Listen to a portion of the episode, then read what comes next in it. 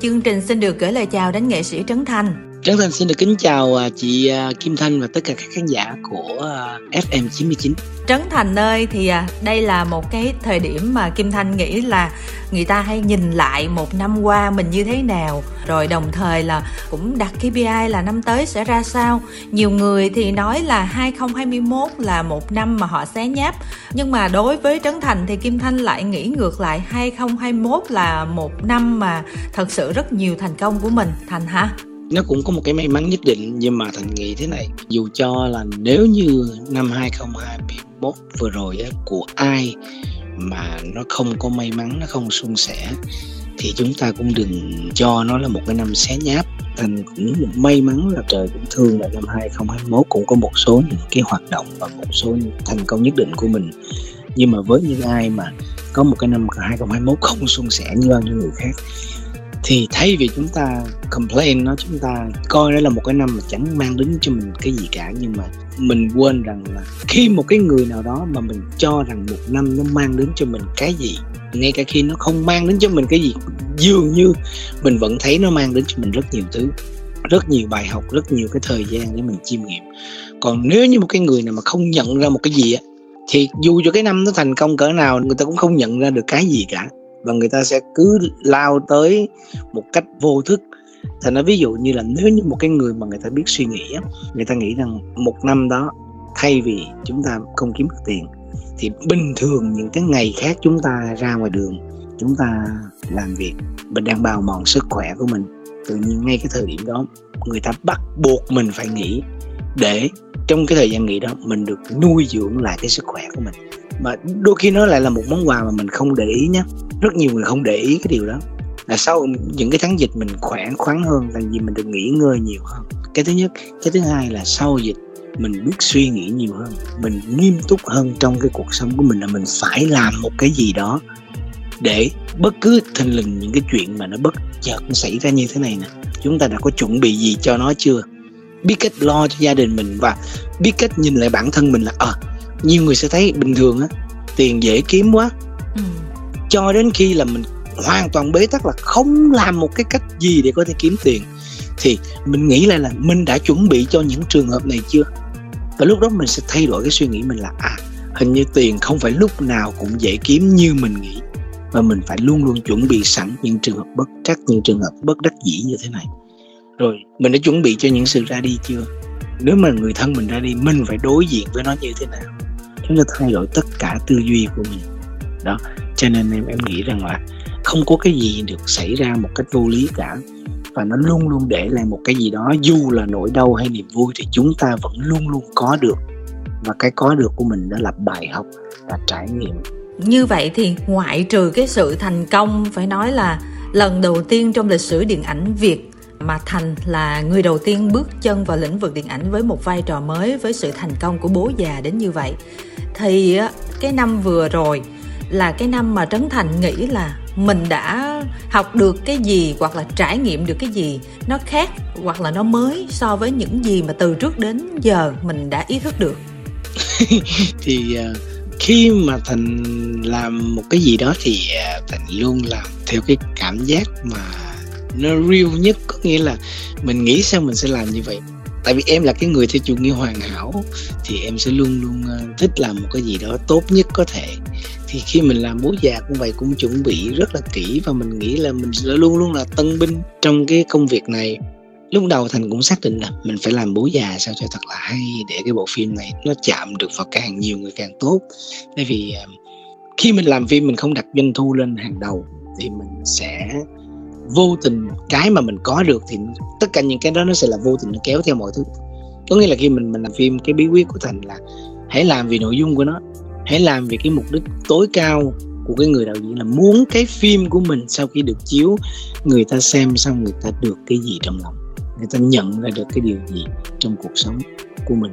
Khi mình làm theo đúng cái tiêu chí đó mà tự nhiên tới lúc mình làm hay thì mọi thứ nó sẽ được theo từ vé rồi sự chào đón sự ghi nhận vân vân.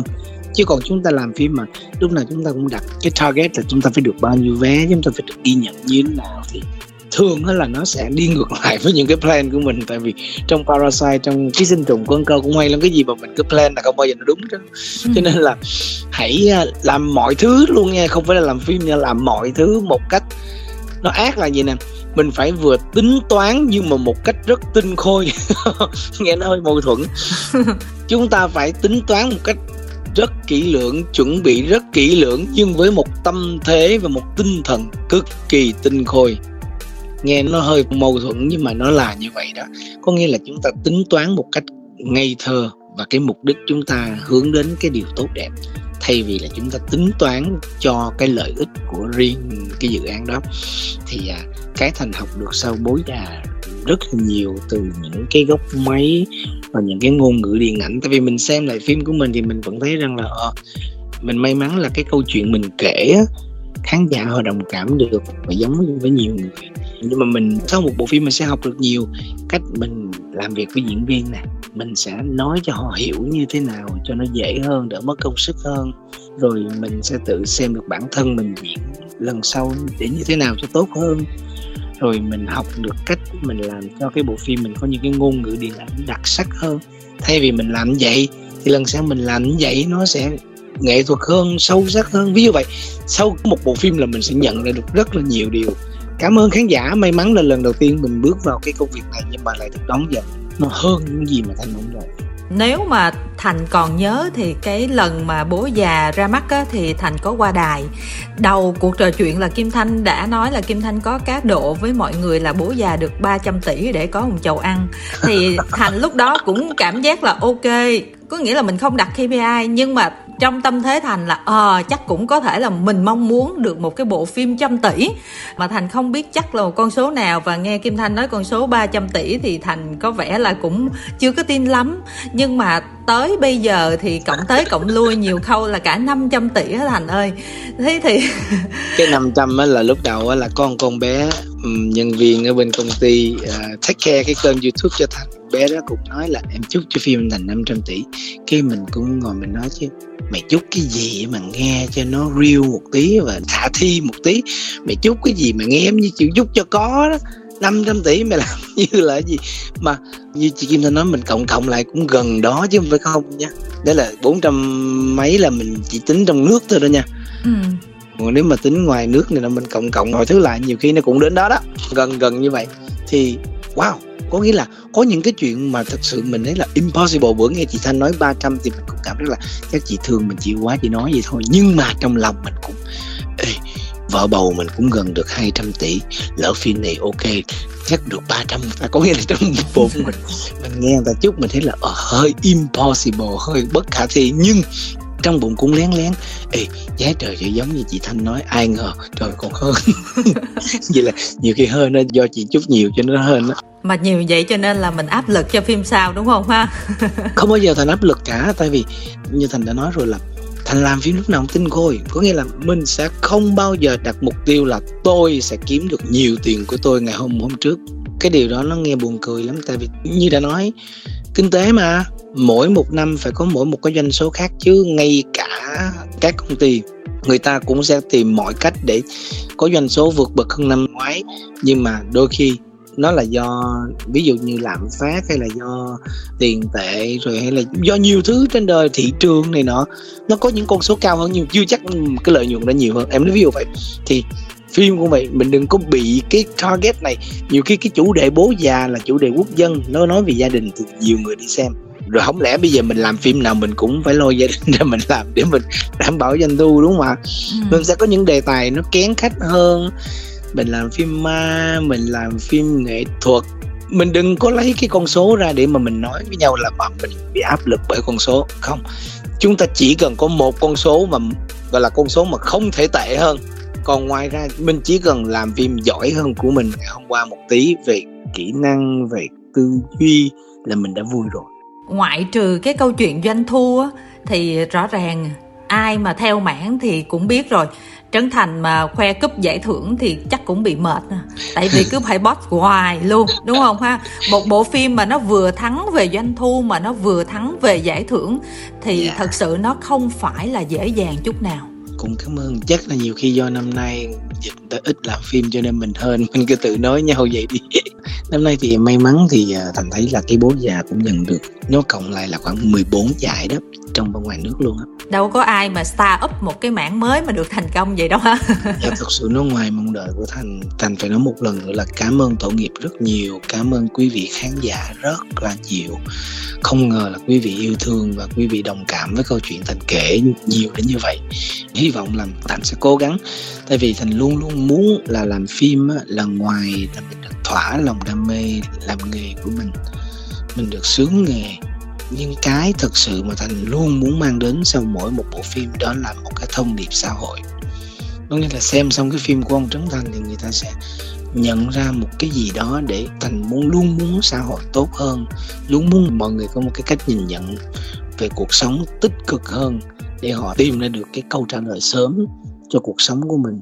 Tại vì cuộc đời nó ngắn ngủi lắm.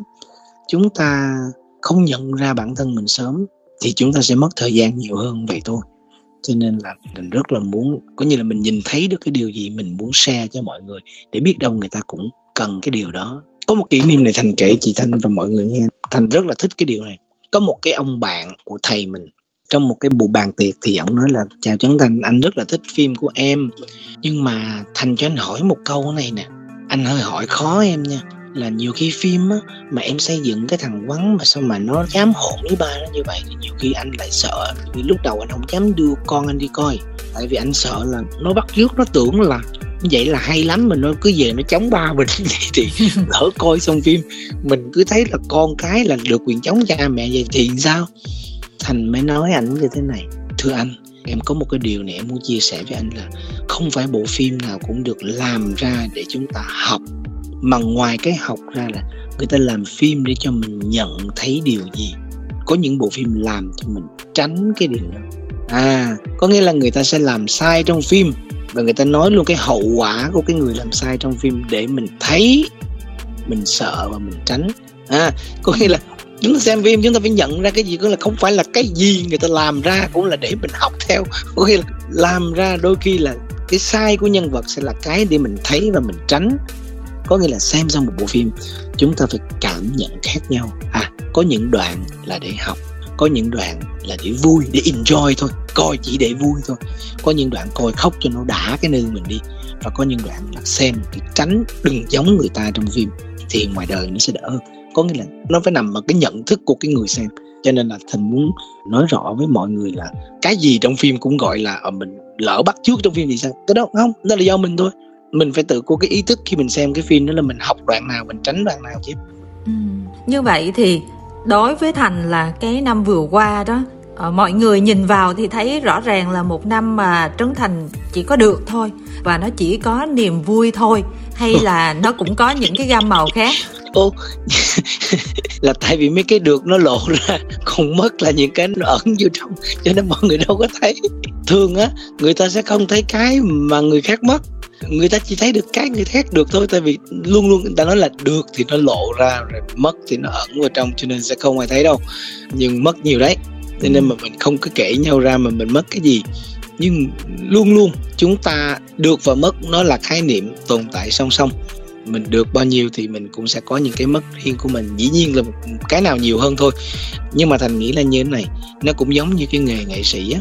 Nhiều người sẽ nhìn vào sẽ cảm thấy là cái nghề này à, rất là phức tạp rất là nhiều chuyện. Nào là đấu đá nào là tình cảm lung tung nào là cư xử thế này thế nọ đó là vì đây là một cái nghề nó nằm ở bề nổi một cái nghề mà truyền thông đưa tin.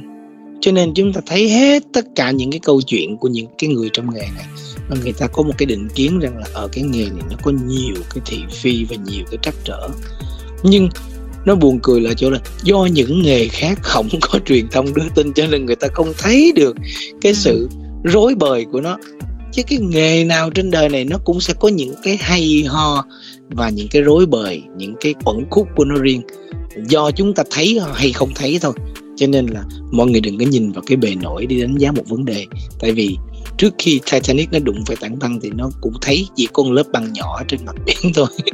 nó không thấy được nguyên một cái tảng băng chìm đang nằm dưới biển thì nó mới bị đụng cho nên là chúng ta cũng không mong muốn là chúng ta giống như số phận của con tàu Titanic đúng không ạ? Cho nên ừ. là khi mình đánh giá một cái vấn đề gì chúng ta cũng không nên chỉ thấy được cái bề nổi của sự việc. Thành nói ví dụ một cái ví dụ rất là cụ thể nè. Chúng ta nghe một câu chuyện về một cái người phụ nữ tố một người đàn ông. Chúng ta sẽ nghe và câu chuyện đầu tiên là chúng ta sẽ rất là bức xúc. Ôi tại sao cái người đàn ông nó tệ thế? Tại sao bị cái cô này tố nặng nề thế? Tại sao anh ta sống tệ vậy đó đó là cái bề nổi, là câu chuyện cô này phát ra. Nó được hiện hữu, nó nó hiển thị ra. Nhưng chúng ta lại quên đi một cái bước rằng chúng ta phải suy xét lại là cái anh này, cái lịch sử của anh như thế nào. Trước đó nhân thân anh ra làm sao? Và anh có thực sự giống như những gì cô này nói không? Chúng ta bỏ qua cái bước đó. Chúng ta phải có cái bước đó. Mình xét lại mọi thứ này nọ. Rồi mình cũng phải chờ cái này lên tiếng đi xem là anh này có thực sự làm như vậy hay không. Trong khi anh này im lặng thì cái im lặng đó nó thể hiện cho cái gì? Là cho sự hèn nhát của anh ta hay là anh ta không thèm chấp hay là anh ta không muốn dính tới một cái cô mà ồn ào như vậy anh nói ví dụ vậy thì ừ. chúng ta phải luôn luôn có cái đánh giá thật là công tâm chúng ta khoan vội đánh giá đó. Tại vì có một cái câu chuyện ngụ ngôn cực kỳ hay của châu âu là cái người thợ săn về thấy cái con chó của mình cái mồm đầy máu kế bên là con mình đang nằm trên sàn. Thế là anh ta vội anh ta bắn chết con chó của mình anh ta cho rằng là nó cắn đứa bé, máu bê bết. Nhưng một hồi anh ta đi ra đằng sau vườn, anh ta thấy rằng có xác của một con sói. Lúc đó anh ta cực kỳ hối hận là vì hồi nãy cái con chó của mình, nó đã chiến đấu với con sói để cứu đứa con của mình, chứ không phải nó là cái đứa tấn công con mình, mà chính mình lại cầm súng bắn chết con chó. À có nghĩa là trên đời này cái gì mình thấy trước mắt, tận mắt luôn, vẫn chưa chắc là chính xác mọi thứ chúng ta nó còn có phần chìm ở đằng sau lưng chúng ta phải đào nó ra hết để xem cho kỹ.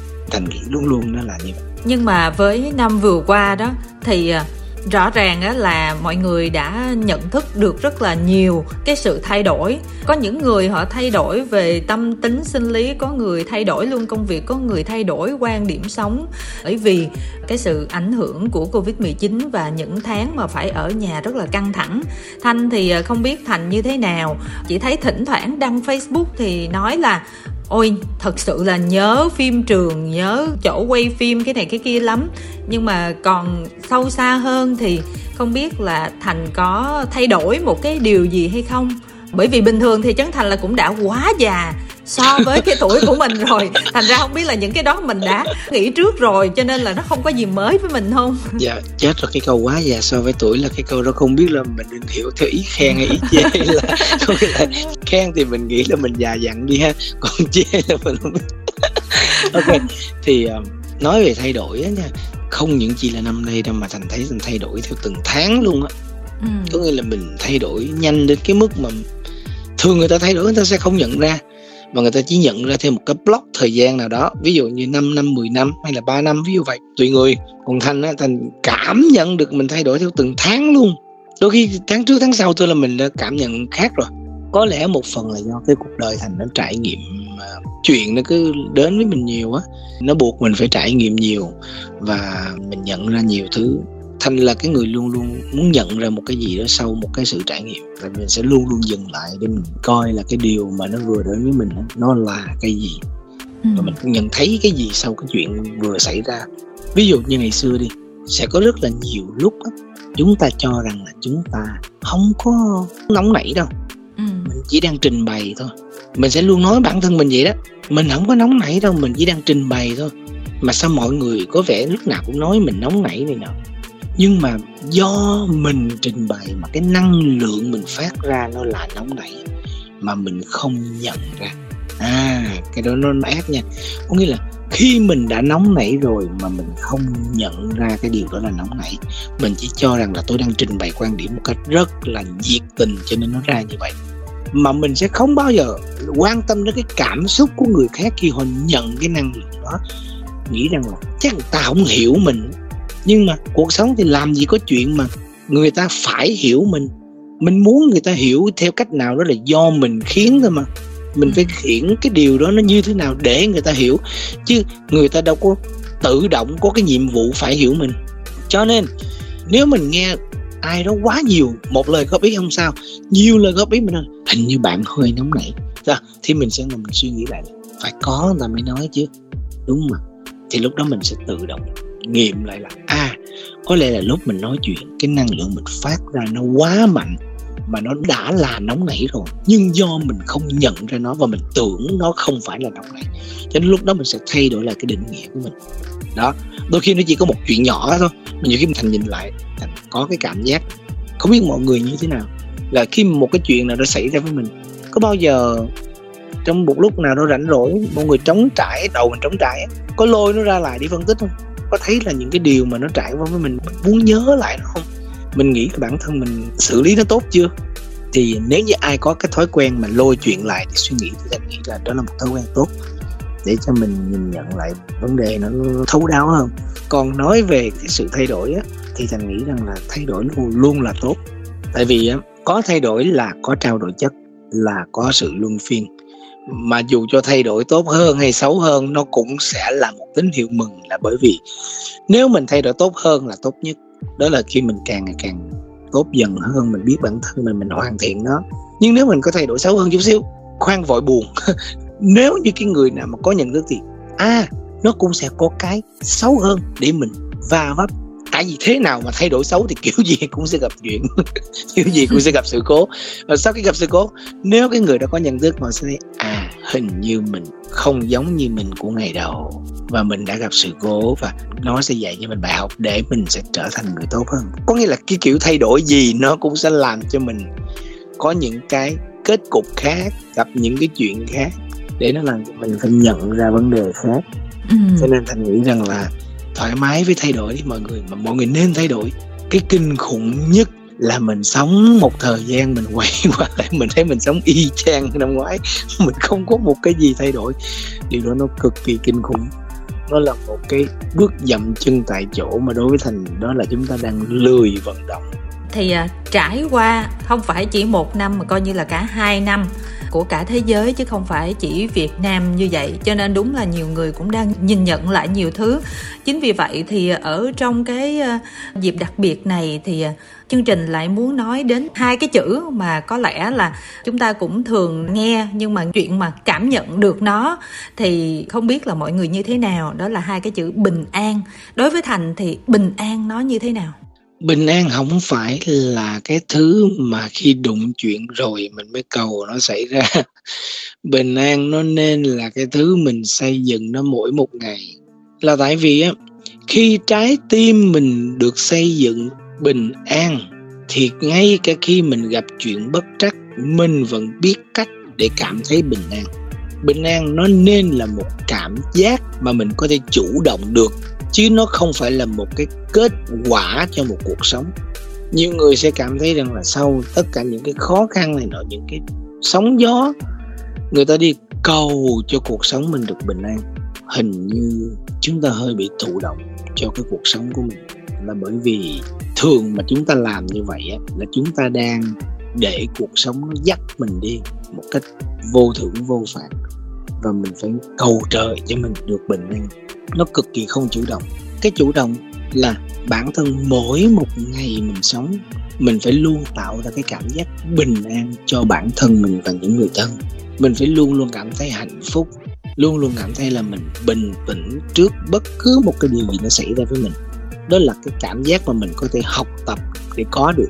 Chứ khi mà bản thân mình đã cảm thấy bình an rồi đó thì cái chuyện gì nó xảy ra đến với mình mình cũng sẽ có cái cách nhìn rất là bình tĩnh để mình đối diện với nó. Ví dụ ngày xưa, nếu như mà gặp dịch covid, ở nhà có người mất, chúng ta sẽ khóc bù lu bù loa, chúng ta sẽ khổ sở vì, ôi, người ta đã bỏ mình đi rồi người nhà thế này nọ. Và chúng ta sẽ luôn luôn cầu bình an là, trời ước gì gia đình mình lúc nào cũng bình an này nọ. Đó là vì chúng ta chưa có những cái định nghĩa mới trong lòng mình, cho nên mình cảm thấy cái việc mất mát đó luôn luôn là đau khổ còn thành theo thành ví dụ, khi chúng ta gặp một cái nỗi đau, ai mà không buồn, đúng không nói với cái người mà mình nói là đã bình an rồi trong lòng, người ta gặp nỗi đau, người ta vẫn phải buồn chứ. Đó là cái cảm giác bình thường mà. Cứ mất người thân là phải buồn thôi. Chắc chắn là như vậy. Nhưng buồn thì có những cái cách buồn khác nhau. Cái người không bình an thì sẽ luôn luôn thấy là, trời ơi, cái người đó mất rồi, tôi khổ quá, tôi đau quá, cái đời tôi này nó mất hết rồi này nọ. Nhưng cái người mà đã học được cái tâm bình an thì có nghĩa rằng mình sẽ định nghĩa khác là à cái người đó hiện nay đã đi rồi. Nhưng mà chúng ta sẽ tự định nghĩa lại là người ta đang ở một cái nơi chắc cũng bình an. Và cái nơi đó, đó là cái nơi mà thời gian nữa mình cũng tới đó nhưng mà có lẽ là người ta đi trước mình. Và lúc đó nếu mình còn nhớ người ta trong tim thì có người ta vẫn còn. À, nếu mình còn nhớ người ta trong trái tim của mình thì người ta vẫn còn chứ người ta không đi đâu. Cái đó mới là bình an. Ví dụ như là tình xin được nhắc lại là như sự kiện của anh chí tài đi thành bên chí tài có một cái độ thân nhất định. Đến lúc mà thành có thể nhìn anh tài nằm ở đó. Nếu bình thường ta nói thành cry chắc sẽ hay khóc. Nhưng lúc đó thành không khóc, mà thành thấy là, ồ, anh tài đi trước. Em mong cho anh bình an ở cái nơi bên kia. Và em sẽ không cảm thấy anh biến mất. Em sẽ luôn cảm thấy là anh tồn tại. Có nghĩa là em luôn cảm nhận anh. Và nếu em còn nhớ anh thì có nghĩa là anh vẫn còn đó với em ví dụ như chị Kim Thanh thấy là mình đi diễn một năm mình đã gặp nhau được bao nhiêu lần đúng không? Ừ. thì mỗi lần gặp nhau thì cũng chỉ nói vài câu hay là ví dụ mình có những cái dịp mình gặp nhau mình chỉ nói vài câu hay là quay một vân đoạn chung nói nhau vài câu. Ví dụ vậy thì đâu phải lúc nào mình cũng gặp người ta đâu. Thì thử hỏi là cái việc của mình gặp nhau một năm vài lần với là không gặp nhau nữa thì cái độ khác nhau nó không quá nhiều. Ừ. thay vì cái người đó mình gặp hàng ngày luôn thì mình cảm thấy cái điều nó quá nhiều đi. Còn đây là cái người mà lâu lâu mình gặp một lần. Như vậy thì từ cái cảm giác đó thành mới suy nghĩ rằng là dù cho mai mốt cái người mà mình gặp hàng ngày có ra đi mình cũng hãy lấy cái cảm giác này để mình đưa vào cái não mình bảo rằng là ờ trân trọng người ta ngay lúc người ta còn sống đi. Chứ đừng có để đến những lúc mà khi có một cái người ngã xuống rồi mất đi rồi lúc đó chúng ta mới ngồi khóc than là ô tôi tiếc quá là tôi, tôi không gặp anh nữa. Không phải. Thế những cái ngày lúc chúng ta gặp họ đó chúng ta làm gì với họ? Chúng ta có yêu thương họ không? Hay là lúc đó chúng ta vẫn gây lộn? Ở nhà với ba mẹ, ngày nào cũng gây lộn với ba mẹ, ngày nào cũng um dùm chửi bắn với ba mẹ.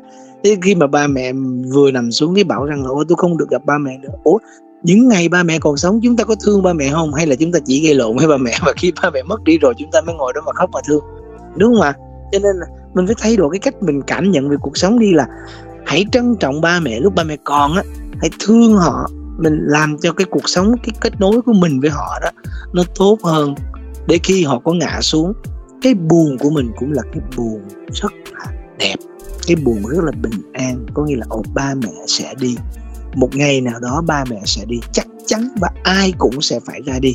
Nhưng mà đi trước hay đi sau thôi, và cái cách đi của họ cũng có bình an hay không, hay là họ đi trong đau đớn. Ví dụ vậy, nếu họ đi trong bình an, mình hãy vui mừng vì bố mẹ mình ra đi một cách rất là, là nhẹ nhàng và họ không cảm thấy đau đớn thì em luôn luôn cho rằng là cái gì trong cuộc sống này khi mình đã thay đổi nhận thức về nó thì trong trái tim mình chắc chắn nó có cái chữ bình an ở trong đó và mình sẽ đối diện với cái nỗi đau một cách rất là bình an. Cho nên chúng ta đừng có đợi tới lúc mà mình đau khổ rồi mới mong bình an mà mình hãy học cách để cảm nhận bình an mỗi một ngày để chuyện gì đến mình cũng nhìn nhận nó một cách nhẹ nhàng hết từ trước giờ người ta hay luôn nghĩ là ví dụ như họ có những cái quyết định mạo hiểm, họ có những cái công việc hoặc là cái tính cách khiến cho cái cuộc sống của họ nó có rất là nhiều cái biến đổi. Ví dụ là một người thích làm ăn, hay thích start up mà ví dụ như start up xong mà thất bại rồi làm lại, hay là một người có tính cách hướng ngoại mà năng lượng nhiều một xíu như thành nói đi, đôi lúc là cũng sẽ xảy ra chuyện này, hiểu lầm này, hiểu lầm kia với người này, người nọ.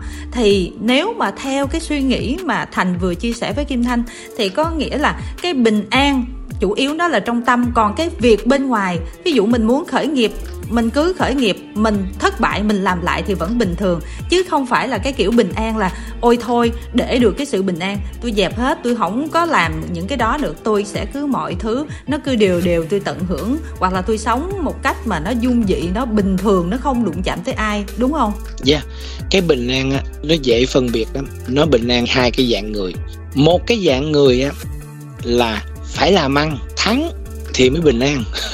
Còn làm ăn thua là hết bình an liền. Chỉ cần làm ăn thua lỗ cái là ta đã hết bình an rồi. Nhưng cái người mà bình an thật sự á là cái người dám chơi là dám chịu.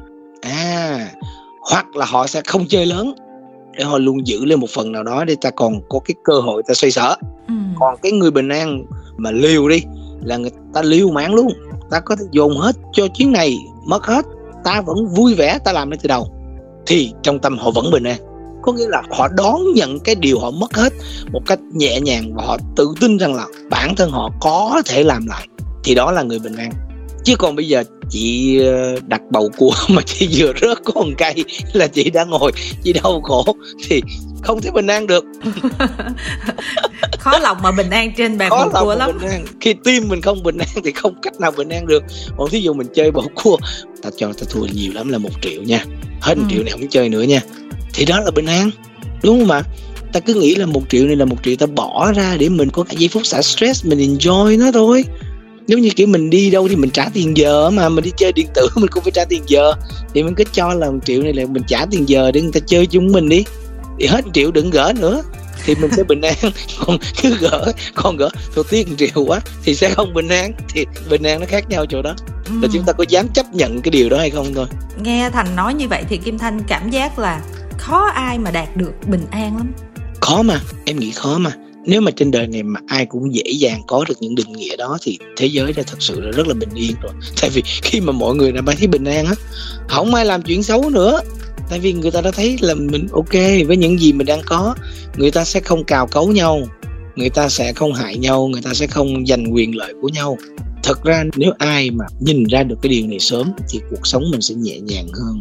Mình sẽ bớt giận dỗi, mình sẽ bớt sân si, mình sẽ bớt gây tổn thương còn nếu ai nhận ra cái điều này trễ hơn thì chúng ta sẽ mất nhiều thời gian hơn vậy thôi. Em nghĩ vậy. Chứ còn nếu mà cái này mà nó dễ quá thì em nghĩ chắc hiện là thế giới đang hòa bình lắm. Không có chiến tranh không có cạnh tranh không có gây lộn gì hết nghe thành chia sẻ rất nhiều thì kim thanh mạnh dạn đoán đi là thành đang rất bình an đúng không? Dạ em luôn bình an nha không phải là bây giờ mình nói mình thành công rồi mình mới nói chưa bình an thì nghe nó sáo rộng lắm. Tại vì người ta sẽ nói một câu là ở tại bạn đang thành công bạn đang có cuộc sống hạnh phúc thì bạn thấy bạn bình an. Đúng không chị? Người ta sẽ ừ. nói như vậy. Bạn nói giỏi quá tại bạn đang hạnh phúc chứ bộ bạn khổ như tôi đi rồi bạn nói. Không có nha. Bây giờ em đính chính lại nè. Trấn thành ngày xưa bố mẹ đã từng phá sản mà. Ừ. mình đã từng đối diện với chuyện là ngày mai mình ở đâu mà rồi ngày mai mình sẽ sống như thế nào tiền ở đâu cho gia đình mình sống ba mẹ mình sẽ đi về đâu mà. Mình đã từng gặp cái chuyện đó rồi mà chứ có phải không đâu. Mình đã từng đi vào cái bế tắc của cuộc sống rồi chứ không phải là ngày hôm nay mình ngồi đây mình nói. Thì mọi người nghe có vẻ là ừ, bạn đang hạnh phúc thì bạn nói như vậy dễ lắm. Nhưng ngay cái lúc mà nhà em phá sản bố mẹ em không biết ngày mai đi đâu trong tim em vẫn bình an và mình vẫn luôn hy vọng rằng tôi sẽ làm một cái gì đó để tôi cứu lại cái gia đình này. Gia đình này sẽ ổn thôi. Cái này đôi khi nó là một món quà của thượng đế. Thượng đế cho em cái năng lượng tích cực để mình nhìn cái chuyện gì mình cũng thấy nó luôn luôn có ánh sáng. Mình sẽ không bao giờ bị vùi tắt khi mình gặp cái chuyện khó khăn. Mình không bao giờ để cái đầu mình đi xuống, mà mình lúc nào cũng ráng hướng lên, kéo mọi chuyện vậy dù cho mình đang ở ngay cái trong gai nhất, mình vẫn cảm thấy hạnh phúc. Thành nói là mình có thể cảm nhận được, nhưng mà rõ ràng cuộc sống mà để đạt được đến những cái điều đó thì à, không phải ai cũng làm được. Nó là một điều rất là khó khăn. Và có lẽ chính vì vậy cho nên người ta luôn chúc nhau hoặc là người ta luôn đặt một cái KPI cho cuộc đời mình là cái sự bình an để người ta hướng đến. Chứ nếu mà dễ quá thì chắc là không có cần phải chúc nhau đến như vậy ha? Dạ đúng rồi. Mà có cái điều này thành muốn tặng quý vị một cái câu chuyện này nó cực kỳ à, giống như nó, nó nó kích thích mình. Thành kể quý vị nghe thẳng luôn cái câu chuyện thật ở trong gia đình thành luôn là mẹ vợ đi mẹ vợ là một người đã từng mắc ung thư và đã thoát chết. Mà ung thư của uh, mẹ Harry là ung thư mà giai đoạn cuối luôn có nghĩa là nó hoàn toàn bế tắc.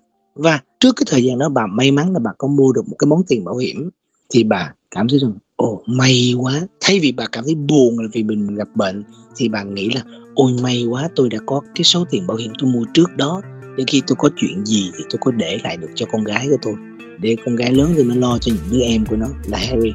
Ngay cái trong những lúc mà bế tắc nhất bà vẫn nghĩ là ôi may quá chứ không phải là ôi khổ quá tôi đã bị bệnh này. Tại sao người ta có thể nghĩ được như vậy ngay cái thời điểm đó đúng không ạ? Ừ. đó là do trái tim người ta bình an. Rồi sau đó phép màu xảy ra đến với mẹ Harry là bác sĩ ngay cả bệnh viện lớn ở bên kia cũng nói là thôi chắc là không cứu được nữa nhưng có một cái bác sĩ kia, ông ấy chịu mổ và ông nói là thôi hên xui nha cô nha. Và sau khi ông ta mổ, cho đến ngày hôm nay gần cả chục năm rồi Mary nó không trở lại và nó không có dấu hiệu của sự trở lại luôn. Nó như một phép màu. Như vậy thì có phải là mình nói hơi duy tâm một chút xíu là mình thấy rằng, có phải là cái sự bình an trong trái tim của mẹ Harry, nó tạo ra cái phép màu để cho cái mãnh lực sống nó dâng tràn và cô ấy tích cực? Thì cái bệnh, ung thư là bệnh của sự tích cực mà ừ. thì khi mà mẹ Harry tích cực đến một cái mức độ mà bây giờ một cái bệnh mà giai đoạn 4 mà nó không có dấu hiệu trở lại nó y như một cái cuốn sách ma thuật ấy mình không lý giải được về khoa học luôn. Tới ngày hôm nay vẫn không lý giải được cái chuyện đó luôn. Ngày hôm nay bà sống bà vẫn nói tôi cảm ơn thượng đế rất nhiều vì tôi không hiểu chuyện gì đang xảy ra với tôi. Và ngay nào bà cũng nói với Harry một câu là mày để tao hưởng thụ đi tao đâu biết tao sống được bao nhiêu năm nữa. Mà cái câu đó trời ơi, tôi tin chắc rằng là bạn nào cũng muốn ba mẹ mình nói câu đó hết. Ba mẹ mình luôn là cho cái gì cũng từ chối. Còn trong khi mẹ Harry là nói câu rằng, thôi mày để tao sống vui đi, mày cho tao hưởng thụ đi, tao đâu biết tao sống được bao nhiêu năm nữa. Có nghĩa là bà luôn ý thức được rằng là tôi đã từng mắc một căn bệnh hiểm nghèo và tôi không biết là bất cứ khi nào nó trở lại với tôi. Bà luôn ý thức được cái chuyện rằng là tao hiểu là tao không thể nào thọ được như những người khác. Nhưng tao trân trọng từng phút giây tao còn. Tao trân trọng cái quỹ thời gian còn lại một cách triệt để. Tao xài nó một cách cực kỳ tích cực và cực kỳ hạnh phúc. Để bất cứ một lúc nào đó mình không bao giờ mình phải hối hận vì cái tích cực này mình đã xài cho cuộc đời của mình. Đó là một cái người mà thành học hỏi được rất là nhiều. Đó, ngay cả trong cái lúc mà người ta hiểm nghèo nhất, người ta vẫn nghĩ được tích cực như vậy thì tại sao chúng ta không học hỏi cái điều đó? Tới bây giờ kim thanh cũng mới biết cái câu chuyện đó và kim thanh nghĩ là bản thân mình cũng biết được một cái điều gì đó qua cái phần chia sẻ này của thành.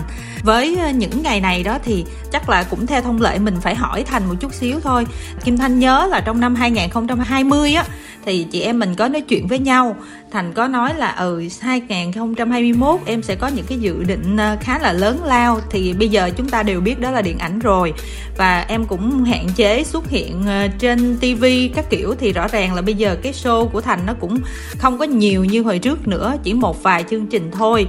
Nhưng mà kim thanh lại thấy là thật ra là những người yêu mến thành đó, thì họ yêu mến một cái tổng hòa của trấn thành, chứ không phải là một trấn thành điện ảnh, hoặc là một trấn thành mc hoặc là một nghệ sĩ hài trấn thành. Mà 2021 thì mình bị vắng ở một số nơi đó. Thế thì mình có ý định bù đắp gì cho ai ở một cái mảng nào đó hay không? rất cảm ơn chị Kim Thanh đã hỏi câu này. Đó câu này là một cái câu thật sự rất đáng để trả lời đó. Là tại vì khán giả sẽ thấy là Trấn Thành sẽ bớt xuất hiện lại ở một số những chương trình. Nó sẽ có rất là nhiều câu chuyện sau một lần vắng mặt đúng không ạ? Đúng rồi. Nó sẽ có rất là nhiều những cái mẫu chuyện sau một lần vắng mặt sẽ có những lời đồn cái này nọ. Thành cũng không có quan tâm lắm về những chuyện đó tại vì đã chọn cái công việc này thì chắc chắn phải có những lời đồn phải có những câu chuyện không sao cả nhưng mà nó như thế này, trấn thành rồi cũng sẽ già đi. Cho nên là trấn thành cũng sẽ yếu đi. Cho nên trấn thành không thể nào mà như lúc trẻ mà mình cứ lúc nào cũng lao đầu vào mỗi mặt trận. Tại ngày xưa khi quý vị thấy trấn thành quá nhiều là do trấn thành lúc đó là còn trẻ quá liều mạng. Cho nên là bất chấp sức khỏe, làm việc một cách mà không màng đến bản thân quý vị biết tất cả những cái hình ảnh mà quý vị xem trấn thành rất nhiều trên truyền hình đó nó đổi lại rất nhiều sức khỏe của Trấn Thành. Thành quay 30 ngày trong một tháng, không một ngày nghỉ. Quay tới tối khuya về ngủ có vài tiếng sáng mai lại đến phim trường. Không có thời gian cho gia đình, không có thời gian cho người yêu, cho vợ. Đó là những ngày tháng Trấn Thành đã trải qua. Và đến một lúc nào đó, khi sức khỏe mình nó lên tiếng, mình cũng phải nhìn nhận lại chứ, đúng không ạ? Mình phải biết cách chọn lọc để mình nên xuất hiện như thế nào chứ bây giờ mình cứ xuất hiện mà mọi người sẽ cảm thấy là một cái tần suất quá dày rồi cái sau đó còn vài chương trình vắng bóng trấn thành rồi sẽ đồn đại là ở vì cái này chắc chương trình ta không muốn mời ông nữa hay là sao đó này nọ nhưng không phải tất cả những cái điều đó đều là do cái chủ động của thành thành xin phép được bớt công việc lại để mình có thời gian mình tập trung cho một cái nó ngon lành hơn và sức khỏe mình có đủ thời gian để mình nghỉ. Tại nói ví dụ như bây giờ mình đi làm phim đi, mà mình cứ phải chạy show trong cái truyền hình quá nhiều, thì cái đầu mình phải chia ra làm hai, vừa phải tập trung vào nhân vật mà mình đâu phải là diễn không mình còn là đạo diễn thì mình phải tập trung cho nhiều nhân vật cho những vai diễn khác rồi tự nhiên đang tập trung những nhân vật đang vào được nhân vật tự nhiên mai đi quay game show. Thì, đúng không mà nó tách cái cảm giác mình ra. Là thí dụ bữa đó cái vai đang để râu cái mai đi quay quảng cáo phải cạo râu. Thì ví dụ vậy. Nhiều đó nó cũng làm mình điên rồi. Cho nên là mình phải biết lựa chọn chứ không phải là mình cái gì mình cũng được quyền lấy hết cho nên là sẽ có những sự thay đổi. Và mình hiểu khán giả cũng sẽ có người mong đợi cái này, mong đợi kia. Nhưng mà bù lại, thí dụ thành vắng mặt ở một vài game show, nhưng mà thành trả lại cho quý vị những sản phẩm khác, những cái cách xuất hiện khác sẽ là những bộ phim trong tương lai. Tại vì đôi khi cái phim đó nó chưa chiếu thì mình cảm thấy là bộ sầu lâu quá ông ta nó không xuất hiện? Nhưng mà tại vì để làm ra một bộ phim, nó lại mất thời gian lâu hơn là truyền hình à, truyền hình thì quay ngay dựng ngay và phát ngay.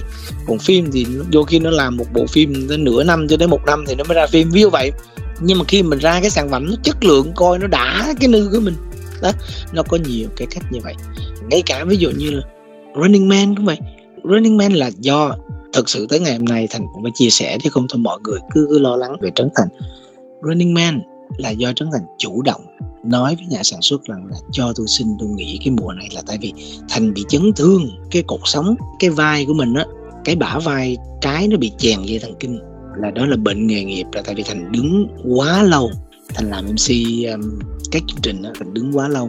Cho nên nếu như quý vị nào mà có để ý trong tất cả các chương trình của trấn thành hiện nay là thành đều nhận những chương trình nào đa số là con ngồi mới dám nhận đứng nhiều quá không dám nhận là tại vì cái hậu chứng của Trấn Thành hiện nay đang mắc phải là giãn tĩnh mạch chân. Tại vì đứng quá lâu. Quý vị biết là khi quay một cái game show là phát, quý vị xem có một tiếng, hai tiếng mà tôi phải đứng một ngày, mà đứng một ngày liên tục như vậy, khi mà làm MC cho nên nó bị giãn tĩnh mạch chân này rồi nó bị cột sống này nó bị chèn dây thần kinh bả vai trái này bên phải cũng bị luôn. Có nghĩa là bác sĩ ngay cái thời điểm mà Running Man quay là bác sĩ nói là em không được vận động mạnh nữa. Tại vì sẽ có những cái phần bị xé bản tên tại vì mình chơi mình liều mạng mà, mình chơi quý vị biết rồi. Mình hết mình á. Mình sẽ không biết là mình làm cái gì với cơ thể của mình. Rồi lỡ nó xảy ra một cái gì đó, bác sĩ nói là tôi không đảm bảo là em mà làm quá là nó bị thoái hóa luôn, là mai mốt về già rất là khổ cho em nữa và tôi không muốn cho tôi kiếm tiền xong cái cuối đời tôi phải đi xe lăn, tôi không chịu cái cảm giác đó được. Cho nên là tôi thà chọn thôi, mình nghỉ ngơi. Chứ mình mình không thể tham gia những cái trò chơi mà vận động quá mạnh như vậy được và ngay cả rap Việt năm nay thành nhận quý vị thấy nhé, là nếu như quý vị hỏi ekip sản xuất thì quý vị sẽ thấy là khi mà buông máy ra một cái thành đứng không nổi luôn. Lúc nào cũng phải có một cái ghế để sẵn để ngồi xuống, tại vì nó giãn tĩnh mạch chân mà đứng lâu là cái chân nó ê buốt hết luôn. Tại vì có những chuyện mình không share ra thì không ai biết. Cho nên mọi người cứ nói là tại sao ông này cứ vắng mặt hết cái này tới cái kia? Nhưng mà tại vì đó là thành chủ động. Tất cả những chương trình mà mình vắng mặt là do mình chủ động. Xin phép là thôi, tôi không nhận nữa để ít ra mình có một năm để mình nghỉ ngơi một chút xíu và mình chuẩn bị những bộ phim sau. Và chương trình nào thật sự là thành rất là thích và thành cảm thấy là cái chương trình nó mang rất là nhiều ý nghĩa cho cái cuộc sống này thì mình sẽ làm. Ví dụ như là rap việt, thành đến đó thành được enjoy và thành được cùng làm thăng hoa cộng đồng của rap Việt Nam và thành thấy chương trình nó mang đến nhiều cảm xúc và giá trị cho khán giả nên thành tham gia. Ví dụ vậy còn cái Running Man là mình cũng rất muốn tham gia tại vì nó cực kỳ vui nhưng mà sức khỏe mình không cho phép làm sao mình tham gia được? Nó có những cái chuyện mà không nói ra thì không ai biết.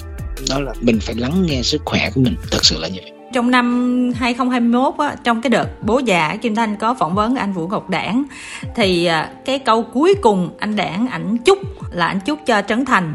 Ảnh mới nói là phim sao thành nên làm đạo diễn và đứng một mình, chứ đừng có đứng chung với tên ai hết. Tại vì trấn thành thừa sức đứng một mình. Thì đó, và kim thanh cũng đã biết là mình đã manh nha gì đó rồi. Thì, tức là bây giờ mình có thể tiết lộ được cái điều đó một phần nào cho các thính giả hay không? Chắc cũng nhờ cái lời chúc của anh đảng, cho nên mình cũng có động lực hơn.